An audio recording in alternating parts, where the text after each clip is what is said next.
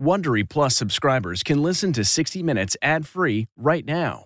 Join Wondery Plus in the Wondery app or on Apple Podcasts. The national sales event is on at your Toyota dealer, making now the perfect time to get a great deal on a dependable new SUV like an adventure-ready RAV4. Available with all-wheel drive, your new RAV4 is built for performance on any terrain, from the road to the trails. And with plenty of passenger and cargo space, plus available tech like wireless charging, you and your entire crew can stay connected. Or check out a stylish and comfortable Highlander with three spacious rows of seating for up to eight passengers. And with available features like the panoramic moonroof, you can sit back, enjoy the wide open views with your whole family. Plus, both RAV4s and Highlanders are available in hybrid models, so no matter your style, you can drive efficiently and save on gas. So visit your local Toyota dealer and check out amazing national sales event details on RAVs, Highlanders, and more when you visit buyatoyota.com. Toyota, let's go places. This episode is brought to you in part by Audible, your go to destination for thrilling audio entertainment. Whether you're looking for a hair raising experience to enjoy while you're on the move or eager to dive into sinister and shocking tales, Audible has an exclusive collection of thrillers from best selling authors that will keep you on the edge of your seat, like The Guest List by Lucy Foley. Experience stories like never before, where every chilling detail is brought to life by captivating sound design. Plus, as an Audible member, choose one title a month to make yours forever. And now, new members can try Audible free for 30 days. Just visit audible.com slash WonderyPod or text WonderyPod to 500 500. That's audible.com slash WonderyPod or text WonderyPod to 500 500.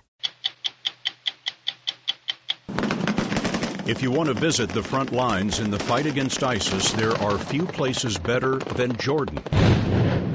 Its leader, King Abdullah, says he understands Islamic terrorism better than America ever has. In fact, he says we're in a third world war. How do you move forward from here? I think the problem with the West is they see a border between Syria and Iraq. And we say, for God's sake, ISIS doesn't work that way. So if you're looking at it and want to play the, the, uh, the game by your rules, knowing that the enemy doesn't, we're not going to win this.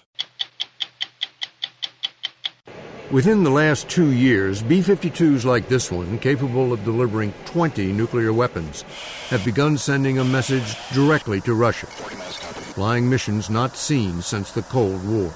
80 cruise missiles in your face. It's a lot of firepower. Was that the message? That's a message.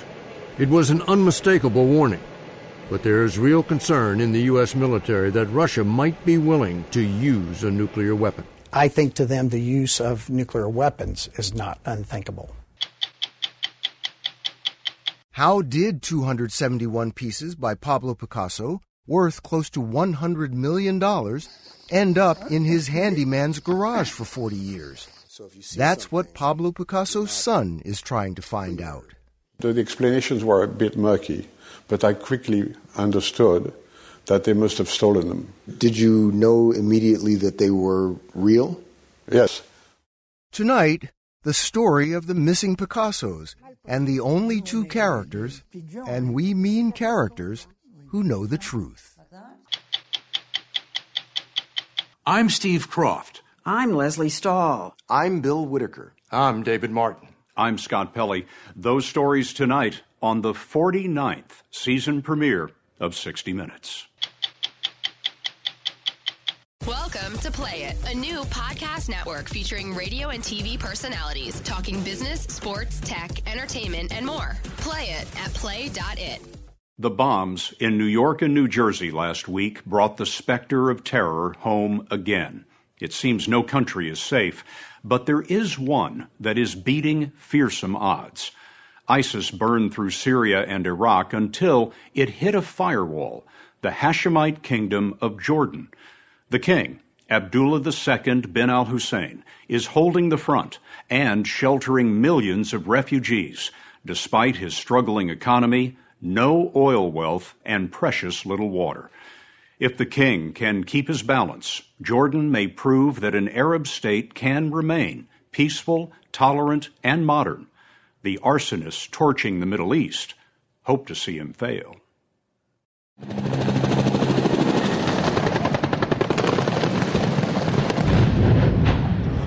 This is not war. These are Jordanian forces sharpening their edge on a make believe town. Some of their weapons are antique attack helicopters designed originally for Vietnam, surplus armored cars that they found online. Jordan can't afford the arsenals of its neighbors. Skill is its advantage. And to hone it, they switched in training from blanks to live ammunition. This is the soldier who ordered that switch. He's the former head of Special Forces. He is Abdullah II, the King of Jordan.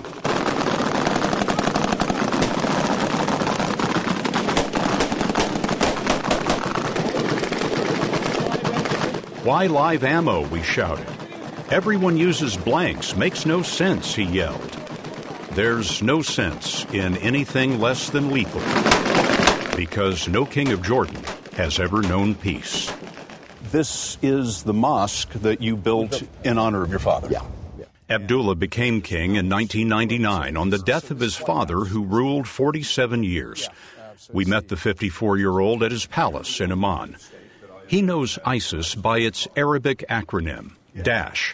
But whatever you call it, he says the West doesn't realize it's in a third world war. I think this is the challenge that we've had over the past several years, where people look at, you know, is it Iraq this year or Syria next year? Well, what about Libya? What about uh, Boko Haram or Shabab in, in Africa? We have to look at it from a global perspective. All of these things need to be attacked at the same time. You can't concentrate on Syria one year and then deal with Boko Haram well, in another. A prime example is as you see certain military successes in Syria and Iraq against Daesh, um, the leadership, they're telling their fighters, uh, either don't come to Syria or Iraq or moving their command structure to Libya. Um, and so, are we going to wait to get our act together to, to concentrate on Libya? Um, and then, you know, do we wait a year or two to start helping the Africans deal with Boko Haram or Shabab? Um, so, we've got to get ahead of the curve um, because they're um, reacting much quicker than, than we are. The American strategy in Syria and Iraq, as you know, is to use U.S. air power and to train forces on the ground to fight the battle. That has not worked. How do you move forward from here? I think the problem with the West is they see a border between Syria and Iraq. Um, Daesh does not. Uh, and this has been a frustration, I think, for a few of us in this area with our Western coalition partners for several years. Um, you know, the, the, lawyers get into the act and say, but there's an international border. And we say, for God's sake, ISIS doesn't work that way. So if you're looking at it and want to play the, the, uh, the game by your rules, knowing that the enemy doesn't, we're not going to win this. Jordan says it has flown more than 1,000 missions against ISIS in Syria in coordination with the U.S. Last year, pilot Muath Kasasbeh was captured. ISIS put him in a cage and made a video as they burned him alive. At the time, Abdullah had two terrorists in jail. Within hours of that video, uh, you hanged two convicted terrorists here in Jordan. What well, does that tell us about you? I think they had to understand that there was no messing around with Jordan. And a lot of those that were involved in killing Mu'adh in that video, uh, and those that were responsible for detaining him and um, processing him through um, his captivity, uh, have been taken down since. He's taking down each and every one in the video. You're going to hunt them down. Uh, they uh, have been uh, hunted down, quite a lot of them, um, and those that are still involved, um, if it takes us another 50 years, we'll get them. Those are the rules of his neighborhood. Abdullah reigns over a desert the size of Indiana. To his west, the Israeli Palestinian conflict. North, Syria's civil war. East, ISIS in Iraq. And south, severe fundamentalist Islam in Saudi Arabia. It is a collision of tribes and religions not confined by borders drawn with a British T square and crossed by American tanks. In 1990, King Hussein warned George Bush to stay out of Iraq. In 2003, the son of the king gave the son of the president the same advice. It seems like American presidents think they know this region better than you. They seem to understand us better than, than we know e- each other. And as a result, um, you can see the train on the track coming to the, uh, to the wreck and, and we, we do advise that if we keep going that way, it's pretty obvious to some of us what's going to happen. And, uh, you know, you can only express your views as much and as emotionally as you can. You're frustrated by that? The ethnic makeup of the region is pretty glaringly obvious for us that live in, in the region, but advisors and think tanks um, in the West seem to know us better than we supposedly know ourselves.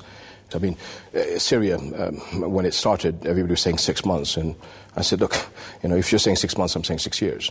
We're in for the long haul, not only in Syria and Iraq, but for the whole region and for the world, unfortunately. But isn't there going to have to be a Western army of some kind on the ground in order to take the enablers, territory? Enablers, because at the end of the day, um, you can't have uh, Western troops walking down the street of Syrian cities and villages. Um, at the end of the day, you need the Syrians to be able to do that. We were on the Syrian border in 2014 as the king's soldiers reached out to refugees. He welcomed them even though there were already more than 2 million Palestinian refugees who've been in Jordan for decades. Why did you allow nearly a million and a half Syrians to come into your country? Well, uh, we, we really didn't have much choice. I mean, they were um, uh, flooding across the border, being shot by the Syrian regime. Um, and, uh, you know, Jordan has always been a place that opened its arms to uh, refugees from many countries, unfortunately. Uh, but then it got to a point where, you know, we're now at 20% increase of our population um, and a huge burden on our country. Uh, we're in dire straits. Most of them are in Jordanian towns looking for work, driving up rents. 160,000 Syrian kids are in Jordan schools. What's the breaking point for your people? About a year or two, two years ago. Unemployment is skyrocketing. Our health sector is, uh, um, is uh, saturated. Our schools um, uh, are really going through difficult times. It's extremely, extremely difficult, and Jordanians are just have had it up to here. I mean, we just can't take it anymore. They've had it with unemployment near 15%, and that's the official rate. It's probably higher. There are more than 9 million people living in Jordan, and half are under the age of 24. If anything keeps me up at night, it's, it's giving the younger generation an opportunity at life. Um, and on the flip side of that, uh, if radicalization is going to embed itself anywhere in the world or in this region, um, is going to be disenfranchised youth. And so, if young people in, in, this country are not going to have an opportunity because of the pressure on the economy, um, again, that's my concern. He showed us his concern at a multi million dollar campus built to be his new military headquarters. The king, who drives his own car, by the way, took this campus away from the generals and converted it to a citadel of software, a business park for technology. Imagine these logos on the Pentagon. I believe uh, the world has a stake in the Jordanian economy because uh, we are the success story of stability in the region. If there wasn't a Jordan, we would have had to have created one. Um, so I think um, the, the, story of Jordan is, is bigger than, than the borders of our, of our country. His borders began in 1916 when Abdullah's great great grandfather led the revolt depicted in the movie Lawrence of Arabia. The king traces his bloodline directly to the Prophet Muhammad. Islamic extremists, he told us, are outlaws that the faith has dealt with before. When you do interviews in Arabic on this subject, you call ISIS the Khawarij. What does that mean? Well, um, in uh, Islam, uh, us traditional Muslims, uh, it is not our right to call people heretics. Um, uh, God decides um, at the end of the day. Um, the jihadists take it upon themselves to call the rest of us heretics. Um, us Muslims, uh, you're in a completely different and worse category. Um, and so, so uh, in our traditional history, um, the outlaws, the Khawarij, appeared really in the early part of, of, of Islam. They were a sect that splintered from Islam in the first century. Uh, yes, um, and they did horrible atrocities, uh, and as a result, um, um, uh, the Muslim communities rose up against them and, and, exterminated them. So they appear throughout history um, uh, from time to time, and um, uh, they always um, uh, meet their end. But as extremists throughout all of our religions, uh, you know, they appear from time to time. Well, in the United States, many people ask what has gone wrong with Islam. Well, so if you look at the spectrum and understand that 90% of us are, are traditionalists and, and, have an affinity for uh, Christianity, Judaism, I mean, we're all the three monotheistic religions, us being the younger one, and that our faith decrees the understanding of Judaism and Christianity, then we understand where we all are. It's that misperception with um, the, the Takfiri jihadists. That's where the fight is. And they represent probably 2% of, of Sunni Islam. That's where the problem is. And if we're being pushed into the corner uh, through Islamophobia, that's where the danger is, where we as allies are, are not understood. Your concern is that if Islamophobia takes even greater hold, Muslims who are not radicalized today will be forced into that corner. Well, they're going to f- feel uh, isolated, they're going to feel marginalized, they're going to feel that uh, victimized, uh, which is exactly what um, ISIS, Al Qaeda want. I mean, you know, why fly two aircrafts into uh, the Twin Towers in New York is to create hatred from the West towards Islam so that you can panic uh, the majority of Muslims to feel that they're victimized and push them over into the extremist camp. Pressure on the king is rising. That explosion, an ISIS bomb in June, killed seven Jordanian soldiers. Abdullah closed the Syrian border. In 2014, it looked like this. Now, with the crossing closed, only the long arm of the UN is lifting aid over the line to nearly 100,000 trapped refugees. Jordan says that ISIS has infiltrated the camp on the Syrian side. But even so, the kingdom has just agreed to set up food and water distribution for those who are stranded. After obliterating that mock town with his former unit, the king whispered to us, God, I miss my old job.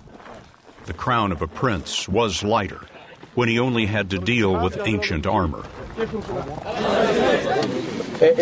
He told the men, Our equipment and vehicles are lacking.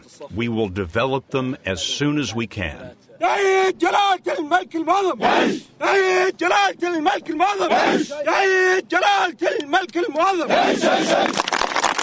Long live the king, they yelled. Long live the king. You wonder how the kingdom has lived so long with peril on every side. But maybe that's the key. Treacherous borders are like live rounds in training. They raise the stakes. Jordan endures because the price of failure is much too high. Welcome to Play It, a new podcast network featuring radio and TV personalities talking business, sports, tech, entertainment, and more. Play it at play.it. President Obama's nuclear strategy states that while the threat of all out nuclear war is remote, the risk of a nuclear attack somewhere in the world has actually increased. When that was written three years ago, the risk came from a rogue nation like North Korea. Back then, the U.S. and Russia were said to be partners. But that was before Russia invaded Crimea, using military force to change the borders of Europe, and before its president, Vladimir Putin, and his generals began talking about nuclear weapons. For generations, nuclear weapons have been seen as a last resort to be used only in extreme circumstances. But in this new Cold War, the use of a nuclear weapon is not as unlikely to occur as you might think.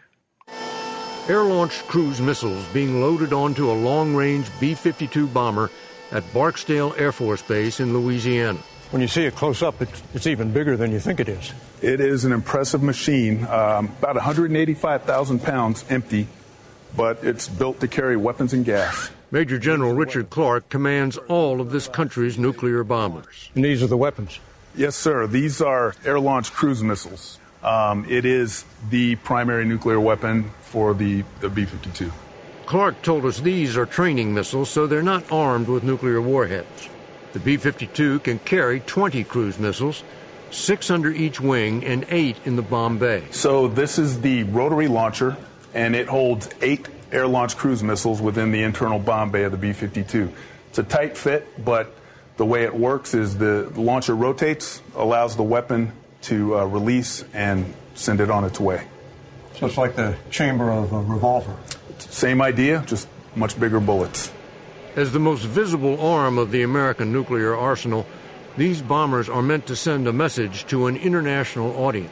We can put this aircraft anywhere we want, anytime we want, and both our allies and our adversaries take note. This is basically a, a nuclear show and tell.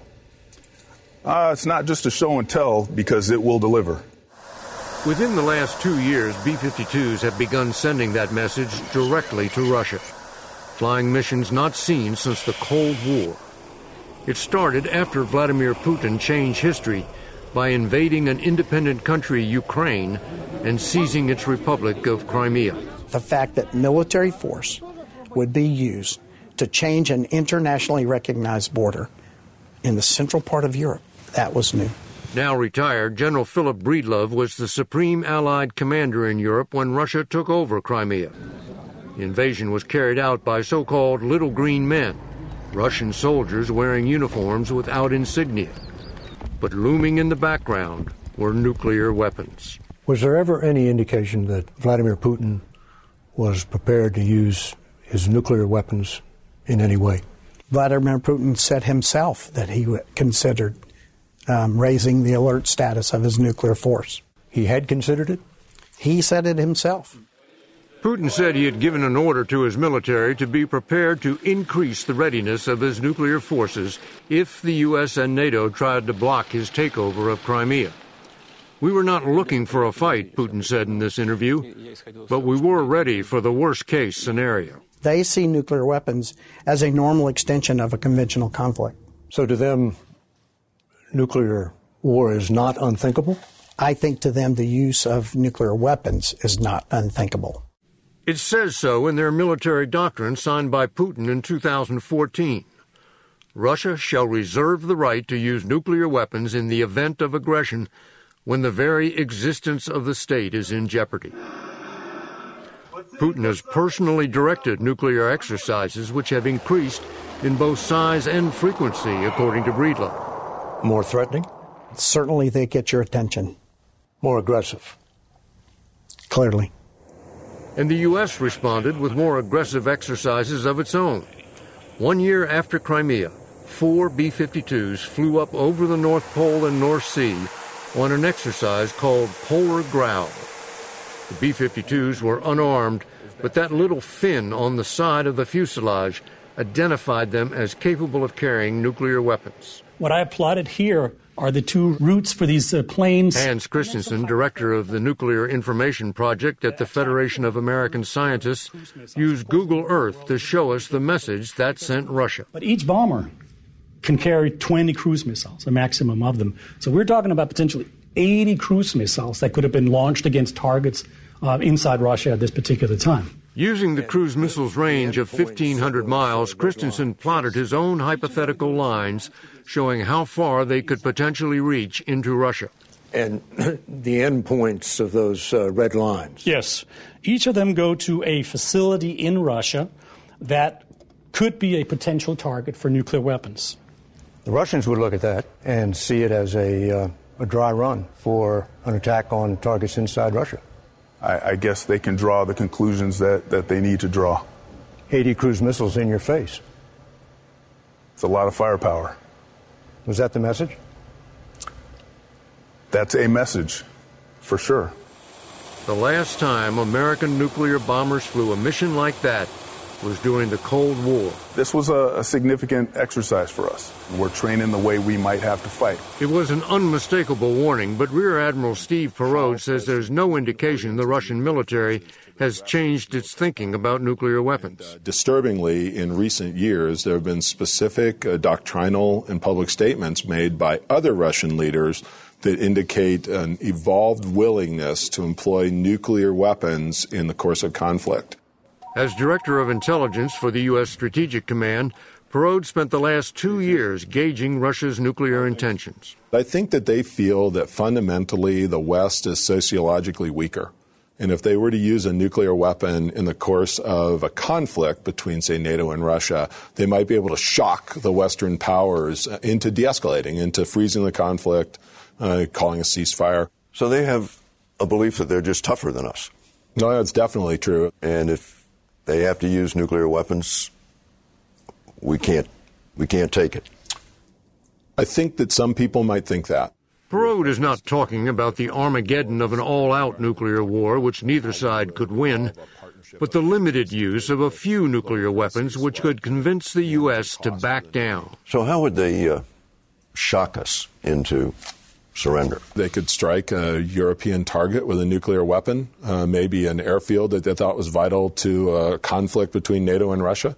We're looking at uh, H hour. We're looking at the, the moment before the conflict starts. David Shlapak of the RAND Corporation directed a series of war games commissioned by the Pentagon in which Russia invaded the Baltic states of Estonia and Latvia, two of the newer members of NATO, and because of their location on the Russian border, two of the most vulnerable. When the fight starts, the Russians have about 400 to 500 tanks on the battlefield.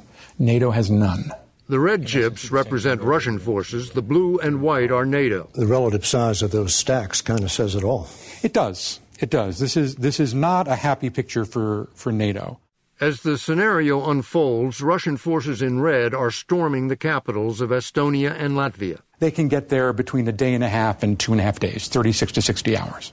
To retake Estonia and Latvia, the U.S. and NATO would have to conduct a major buildup of military forces to drive the Russians out one of the things you would expect Russia to do would be to begin rattling the nuclear saber very aggressively. To say, we're here, this is our territory now, and if you come and try to take it away from us, we will escalate. Escalate. Use nuclear weapons. Use nuclear weapons. Russia has more than 1,000 short range nuclear weapons, while the U.S. has less than 200 at air bases in Europe. There's one in uh, Germany. The locations of American nuclear weapons are officially secret. But here's what they look like.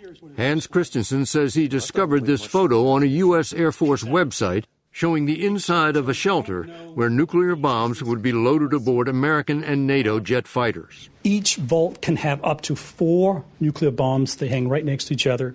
It can, it sinks into the ground with the weapons, levels completely with the surface. And then just straight out of a doomsday movie, the, the nuclear weapon rises yeah. out of the floor? Right. The bomb is called the B 61, and it's being upgraded by adding a new set of tail fins that give it greater accuracy. That would allow the B 61 to destroy its target using a lower yield nuclear weapon, which would decrease the number of civilian casualties. The air launched cruise missile, says Major uh, General Clark, can also be turned into a low yield nuclear weapon. There is a variable yield option on this weapon, so we can change that yield um, within the weapon. You can dial in a yield? That's what we call it, actually. Dial a yield. Does that make a nuclear weapon easier to use? We do not plan to go there. We do not want to go there. But if you have this option, mm-hmm. which allows you to keep civilian casualties to a minimum, mm-hmm. and you're really up against it, isn't it easier? I don't think that any decision to ever use a nuclear weapon could, should be categorized as easy. Less difficult. Less difficult. We can say that. Russia is also developing low yield weapons, which this declassified CIA document says could lower the threshold for first use of nuclear weapons. The development of low yield warheads that could be used on high precision weapon systems would be consistent with Russia's increasing reliance on nuclear weapons. But increasing reliance on nuclear weapons, says Rear Admiral Parode, doesn't mean Russia is eager to use them. I don't perceive that they are uh, have become madmen uh, with their fingers on the button. Uh, but I do believe that they are more interested in considering how nuclear weapons could be used in conflict uh, to either to either close a gap uh, or to sustain the opportunity for victory. So, what what's the scenario? What situation would get them to seriously consider the use of nuclear weapons? That is probably the greatest question I'm trying to answer today for Admiral Haney. That's Admiral Cecil Haney, head of the U.S. Strategic Command, the man who would carry out a presidential order to launch a nuclear weapon. Thank you. Appreciate the update. Low key and cerebral, Haney commands not only this country's nuclear forces, but its cyber weapons and space satellites as well. Is it riskier today? Well, I think today we're at a time and place uh, that I don't think we've been to before. It is Haney's job to convince Vladimir Putin that resorting to nuclear weapons would be the worst mistake he could possibly make. When you look at uh, what would work to deter Russia, do you have to get inside Putin's head? You have to have a deep, deep, deep understanding of any adversary you want to deter, including Mr. Putin. So, how would you describe him psychologically? Well, one, I would say I'm not a psychologist, but I would just say he is clearly a uh, individual that is an opportunist. Does it concern you that an opportunist has a nuclear arsenal? It concerns me that Russia has a lot of nuclear weapons. It concerns me that Russia has uh, behaved badly on the international stage. And it concerns me that we have leadership in Russia at various levels that would flagrantly talk about the use of a nuclear weapon in this 21st century. Welcome to Play It, a new podcast network featuring radio and TV personalities talking business, sports, tech, entertainment, and more. Play it at play.it. Last year, Pablo Picasso's painting, The Women of Algiers, sold at Christie's for an art auction record of $179 million. In June, one of his Cubist works, Femme Assise, went for over $63 million. So when a portfolio of 271 never before seen Picassos appeared in 2010, the art world was stunned. But the biggest surprise may be where they had been for nearly 40 years. Picasso's former electrician, 77 year old Pierre Le Guennec, and his wife Danielle kept the art treasures in their garage. Works they say were a gift from Pablo Picasso and his last wife Jacqueline. The Picasso family heirs don't believe it. They suspect theft. But the Le Guenecs stand by their story, and it's a story that has captivated the art world. Danielle and Pierre Le Guennec are a retired couple living in the south of France. Back in 1971, he was an electrician hired by Pablo Picasso and his wife Jacqueline to fix their American made stove. The Picassos were so pleased they had him do other odd jobs on their properties, including installing burglar alarms. How would you describe the relationship? Was it um, employee employer, or did you have a friendship? I believe that Monsieur had total trust in me, particularly because of my discretion. His discretion might be the only thing in this tale that isn't in dispute. As family electrician and handyman, Pierre Le had the run of Picasso's houses for 15 years, starting before and stretching beyond the artist's death in 1973. One day in the early 1970s, he says, Jacqueline Picasso surprised him. Et Madame qui m'appelait dans le couloir. Madame called me into the hallway and said, Come here, this is for you. Elle m'a tendu. And she handed me a box. I said, Thank you, Madame. I left and brought it back here. The Le Guenecs say they opened the box and weren't impressed. They described the contents as two Picasso sketchbooks and sheets of loose leaf paper, all unsigned. There were plenty of drawings that were repeated. For example, there was the body of a horse without the head, and the second part was only a head. Danielle Le Guennec says, in general, she's not a big fan of Picasso's art. There are paintings where I don't know if the character is looking at me, not looking at me. The head is upside down, it's on the side. That's what made him famous. I'm not saying it's ugly, but I don't like it. So you didn't think much of this box of paintings and sketches and things that you received? If someone would have told me, Monsieur Le Guennec, go and throw this in the fire, I would have thrown it in the fire. Instead of burning the box, Pierre Le Guennec says it ended up on a shelf in his garage. It lived there undisturbed until 2010, when he says he was ill and facing surgery. That's when he thought he should get his affairs in order, and wondered if that Picasso gift might be worth something. So he contacted the Picasso administration, run by Pablo Picasso's son, and described by handwritten letters and photos what he had. The Picasso administration is the only place in the world that can certify the artist's work. Le Guennec wanted his box of art authenticated. They answered me by telling me that Claude Picasso wanted to see with his own eyes what it was we had, and he gave us an appointment. So we went up to Paris, my wife and I, by train with a suitcase. Full of artwork. yes, I organized them properly in cardboard folders so it could be presentable. How were you greeted by Claude?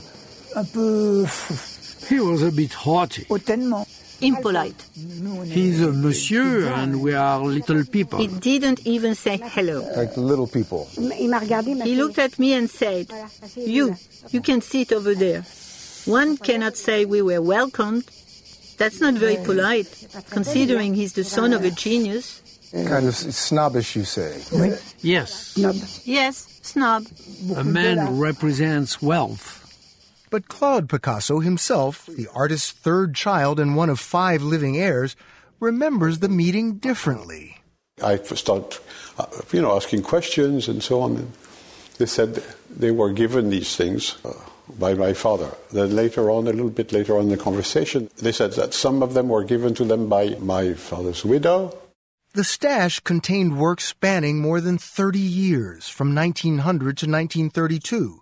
Some were preliminary sketches of well known works displayed in museums and galleries around the world, like this one from 1932 Woman Seated in Red Armchair at the Musée Picasso in Paris. The similarity is striking. And then there's this one, a never before seen portrait of Olga, Picasso's first wife and constant subject for nearly 20 years.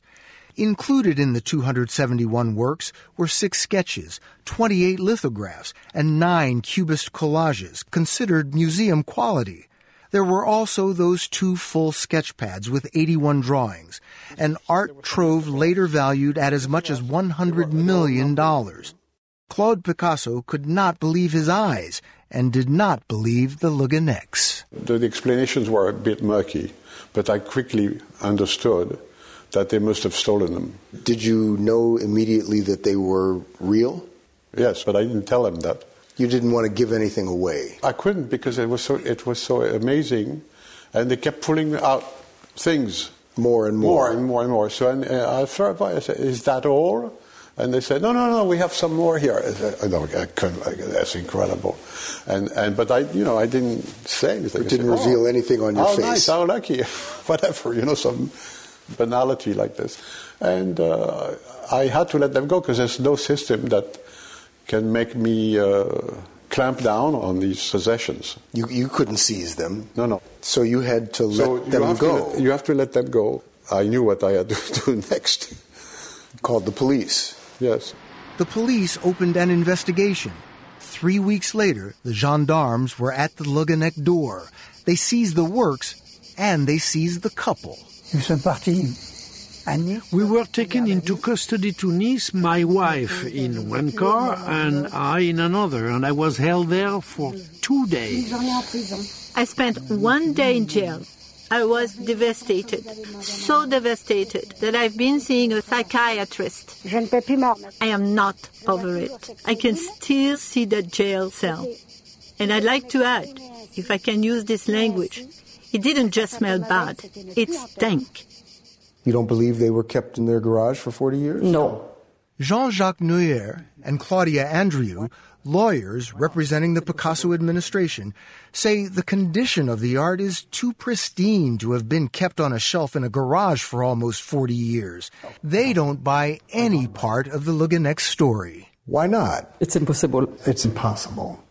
It has, it's a nonsense. And to be very frank with you, believe that Mr. Le Guennec is a swindler. The Le Guenecs say they're honest people, caught in a David and Goliath battle with the Picasso heirs, snooty art moguls who can't handle the idea that a modest family might be worthy of the artist's gift. We are simple people. We love our home and our garden. We've never traveled. They say that you folks were a little snobbish and perhaps looking down on them because they're just little people. Simple people, they call themselves. They play on that. It's pure manipulation. It's fantastic. It's you the, don't the believe poor... that they are simple people? They are simple people. That's not the problem. Uh, uh, we, we believe that they play on this to try to obtain sympathy from the public. The family lawyers also question the meticulous language Pierre Le Guennec used to describe the works, which they say could only have come from an art expert. But the retired electrician denies the accusation. He says he wrote every word himself. These works by Picasso were deemed so valuable, they immediately were seized and brought here for safekeeping, one of the most secure places in the country, the Bank of France. This is the Fort Knox of France. The country's gold reserves are kept here too. In February 2015, the Le went on trial. There wasn't enough evidence to prove they stole the art, so prosecutors charged them with possessing stolen property. Witnesses who knew Pablo Picasso and his wife Jacqueline testified it was impossible anyone would get such a generous gift from the master. Maya Picasso, the artist's second child, says it's entirely out of character for the father she lived with the first 20 years of her life. Mon père ne donnait. My father gave. He gave pretty easily, be it money or a sweater, if you were cold. But giving away artworks? No. Even more unlikely, she says, was parting with his portraits of his first wife. Et il y a un merveilleux. There is a beautiful portrait of Olga when she was young. Vous savez, l'amour, c'est merveilleux. You know, love is something beautiful, and when you are living it and decide to draw it, it's more than a picture. Jamais il aurait donné une chose pareille. So he would have never given something like that away. In his defense, Pierre Le Guennec presented this signed gift as evidence his relationship with the Picassos was more than just doing odd jobs. The Picasso family says an autographed pamphlet is exactly the type of small gift he might have received from Pablo Picasso. It's a little brochure dedicated and signed by Picasso. And when he came, he gave this little brochure. See, Picasso knew me. and his excuse to have all these works, which were obviously stolen, was that he had this little brochure. When Danielle Le took the stand, she insisted she had a close friendship with Jacqueline Picasso, claiming Madame Picasso considered the Le home a refuge from the pressures of being the wife and widow of the 20th century's best known artist. Jacqueline was a wonderful person who taught me a lot. Because she spoke so much about her husband, I got to know him. My friendship with Jacqueline lasted until the very end 14 years of loyalty. I accompanied her to her final resting place. Jacqueline, Jacqueline, Jacqueline, she wrote to you quite often. Danielle Le keeps mementos of her relationship with the late Mrs. Picasso. Handwritten postcards she considers more valuable than a Picasso itself. As I said in court, they may have taken away the works, but the most beautiful painting I ever had was my friendship with Jacqueline, and that is something they will never be able to take away. The story of how the Le acquired these works remains a mystery. Were they a generous gift? Were they stolen? Much like Picasso's art, this tale is intriguing, abstract, and ultimately left to each of us to make sense of it all. In court, the Le Guenecs were found guilty and given a two year suspended sentence. They are appealing. If you had known then what you know now, would you have taken the artwork to Claude? If this had to be done all over again, well, monsieur, the box would have ended up in the chimney in the room right behind you there. In the mail this week, viewers wrote about the first part of David Martin's story on the new Cold War, which we broadcast last Sunday and completed tonight. Some found the story disturbing. It is bad enough for us to be assailed daily with news of atrocities in the Middle East, with murder and mayhem at home. Why have you added this lesson in Armageddon to our already worrisome lives? We also heard from a Navy veteran who wrote for him and his fellow submariners on undersea patrol armed with nuclear missiles, not much has changed over the years. The Cold War never ended for the submarine force. Are we really at the start of a new Cold War? No.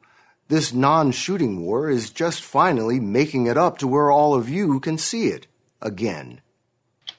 I'm Bill Whitaker. We'll be back next week with another edition of 60 Minutes. Look around. You can find cars like these on AutoTrader, like that car riding your tail. Or if you're tailgating right now, all those cars doubling as kitchens and living rooms are on AutoTrader too. Are you working out and listening to this ad at the same time? Well, multitasking pro, cars like the ones in the gym parking lot are for sale on AutoTrader. New cars, used cars, electric cars, maybe even flying cars. Okay, no flying cars, but as soon as they get invented, they'll be on AutoTrader. Just you wait. AutoTrader.